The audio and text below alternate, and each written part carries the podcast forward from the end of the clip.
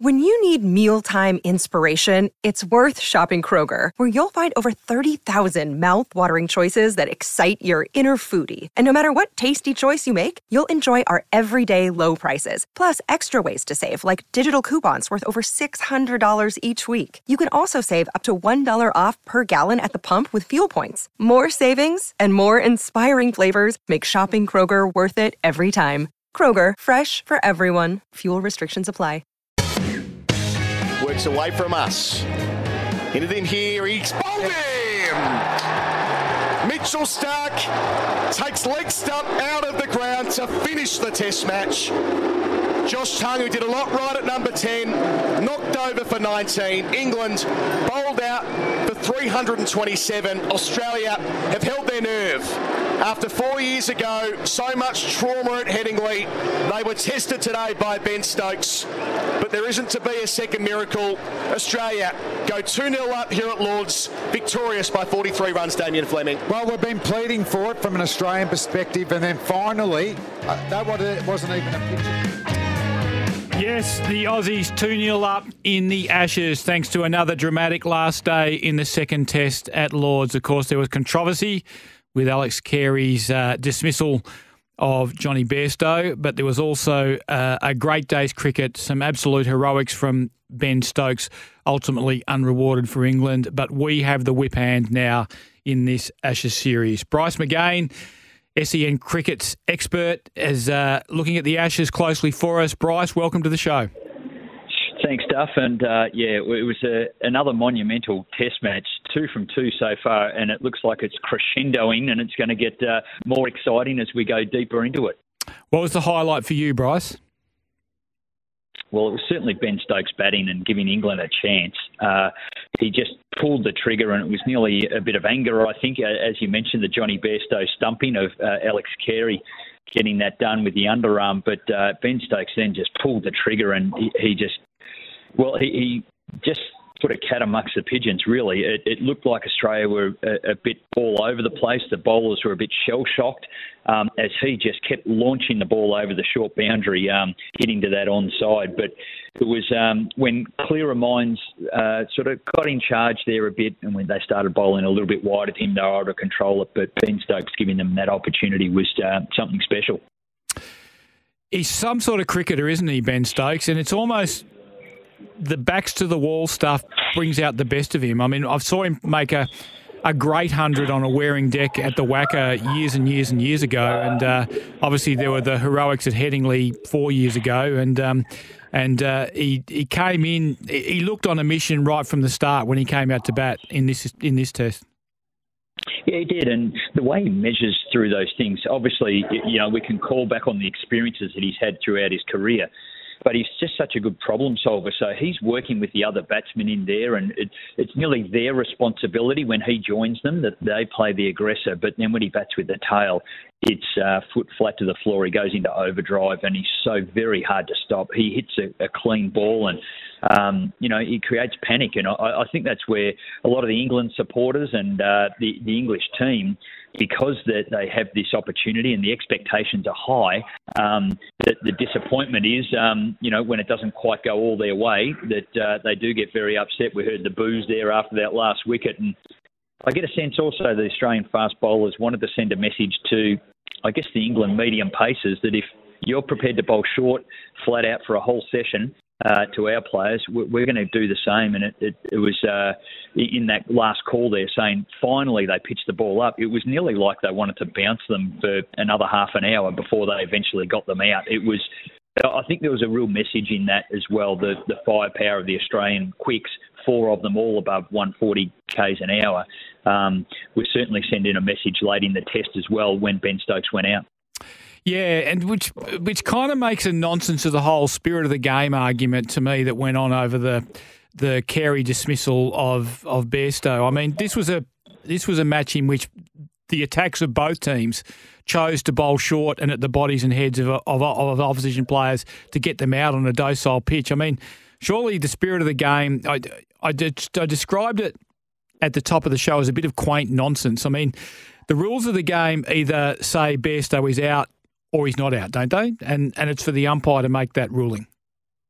Yeah, no question at all, Duff, and that's where the Australians play their game within within the within the rules, within the laws of cricket, and uh, that's certainly the case. We know that uh, Jonny Bairstow had a couple of nibbles at exactly the same dismissal, once in the first innings, and then uh, in the second innings uh, tried the same thing in Labuschagne. But you see the Australian batsmen; they're well aware that that's always on the card. So you don't wander out of your crease. You don't do it before the uh, the umpires are called over, and you make sure that it, you know it is a dead ball before you go and do those things. And um, Mike Atherton called it pretty well, I think, on the broadcast last night, where he said it was dopey cricket um, by Johnny Bairstow, and that, that's probably the best way to describe it. I can understand that you know England are, are feeling uh, their emotional response to that because their expectations are high. They have an emotional response to it.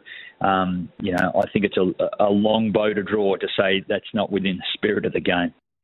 Yeah, I agree, and I just find that the spirit of the game a silly argument to make. I mean, if you if you're going to invoke the spirit of the game, do we say that Mitchell Starc clearly took the catch uh, to dismiss Duckett, but the rules of the game say he didn't complete the catch? Does Duckett look at it and go, "Oh yeah, but he clearly took it, so I should go out anyway"? No, no, because the the umpire's interpretation is that the catch wasn't completed. So therefore, Duckett gets to stay, and uh, the umpire's interpretation was that the ball wasn't dead. So therefore, Bairstow has to go. Um, and, and, if you look at Carey's reaction, Carey was throwing at the stumps. He wasn't thinking, "Oh, I'll do something sneaky here." He was throwing at the stumps straight away. Um, the minute that's he caught exactly the ball, right.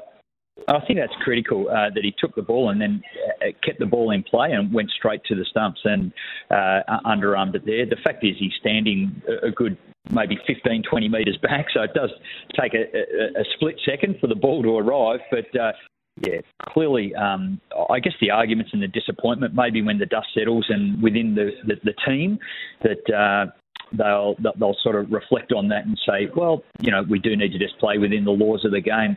Disappointing also, I think, uh, with uh, Brendon McCullum. You know, I'm not going to greet them uh, or have a beer with them after the game at any time soon you know, I, think that just shows just poor leadership and uh, maybe uh, bad sportsmanship as well. Both Stokes saying, you know, about the spirit of the game and the, the, the coach leading that way. It, just shows for they're, they're clearly rattled within that playing group, um, and they're looking for the, the smallest things to really hang their hat on as to why it happened. In cricket, we know that um, those things are out of your control, so you can't control those types of things. You can just control what you do. And if Jonny Bairstow had just waited like every other player had done, and um, then it wouldn't have been an issue. My understanding is that Brendon McCullum, who is also a wicketkeeper, has done or tried to do that in the past as well. So I'm not sure why he suddenly thinks it's not in the spirit of the game. How is Bazball going, you think, Bryce? I think it's been challenged by a really good, well prepared team and it's not quite coming up to it. And I think that's where even the English fans, they were right over the top there, even in the long room, the way they're reacting and the tenseness of it. Their expectations are so high because it has been a successful formula. Um, batting aggressively and bowling in the manner which they do to take wickets. And if that means bowling short for a long period of time, then they're prepared to do that.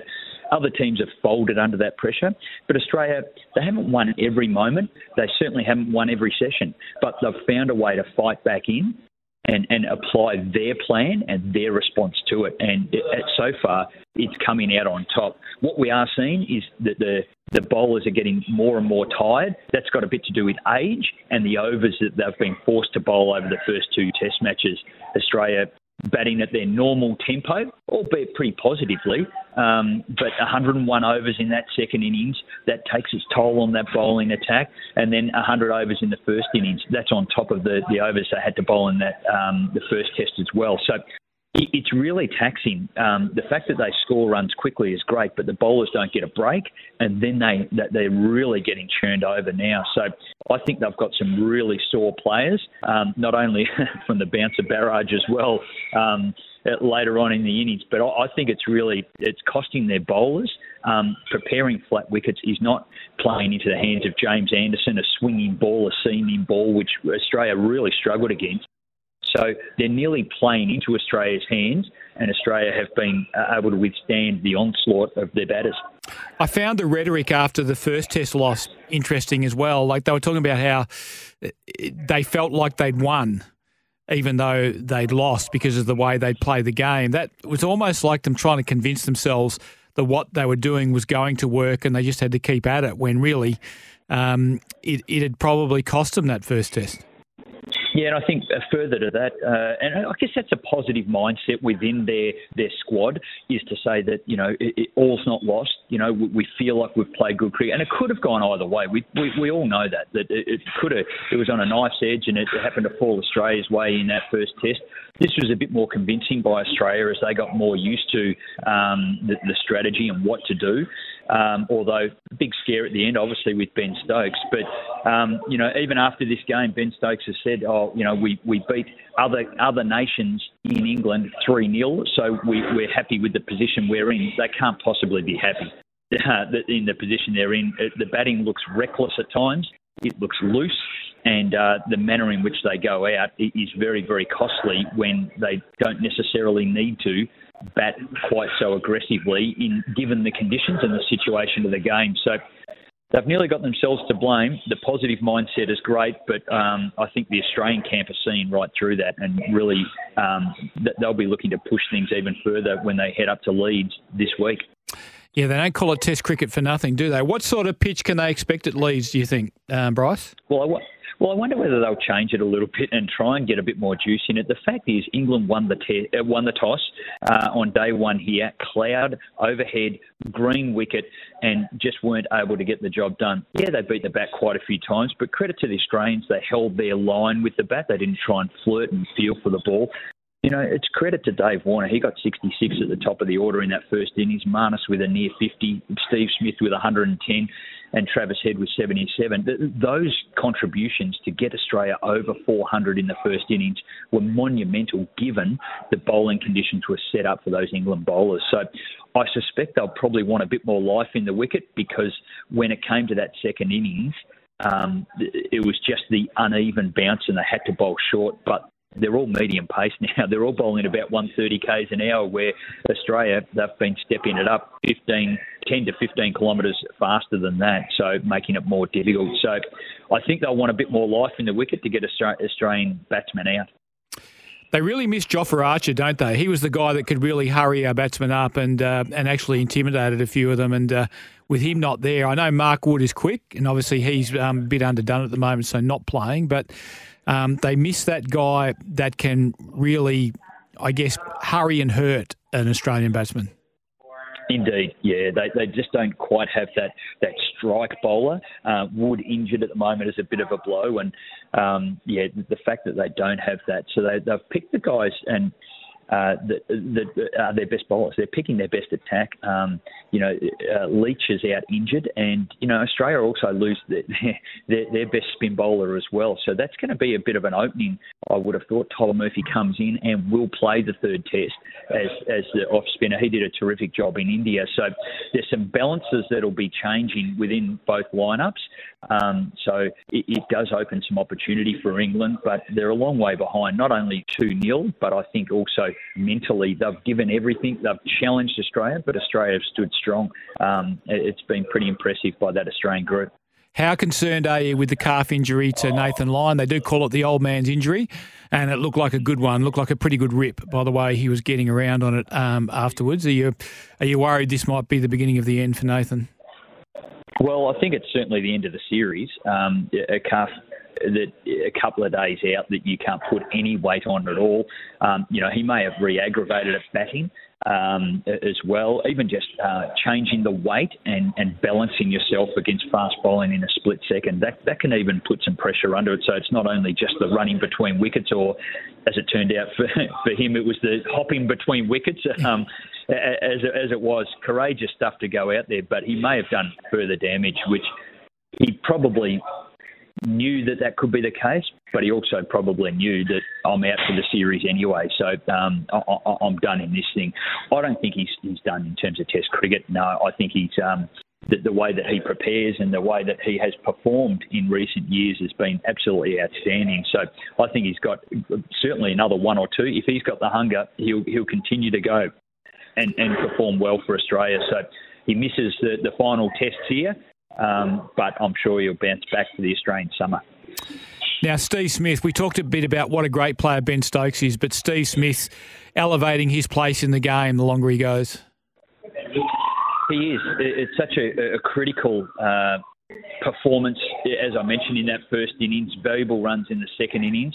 Uh, I know a lot of the England fans are probably a bit disappointed that it wasn't Ben Stokes, and you know I don't think too many Australian supporters would be um, shy about the fact that you know Ben Stokes could have been the man of the match, but he just keeps franking this. Uh, he went out with this all intent purpose, um, the way he went about batting in this game, and he, he's you know, he's just growing, and we've seen the, the, the, the development of him from year to year to year. And uh, I think um, his experiences in life um, as captain and then not captain, and um, all, all those things with the sandpaper, I think it's built this resilience in the way that he plays and this mental strength. Um, he, he's nearly as mentally strong as any player there is in the game, and any game, and any player that has been he keeps performing at the highest level and, and helping his team win test matches. Um, yeah, he, he's a bit of an icon. Obviously, there's Bradman, and then there's the rest. Where does he sit amongst the rest? Like we talk about Greg Chappell, we talk about Ricky Ponting, those great, great players that we've had over the years. Where does Steve Smith sit in in around that lot? You reckon?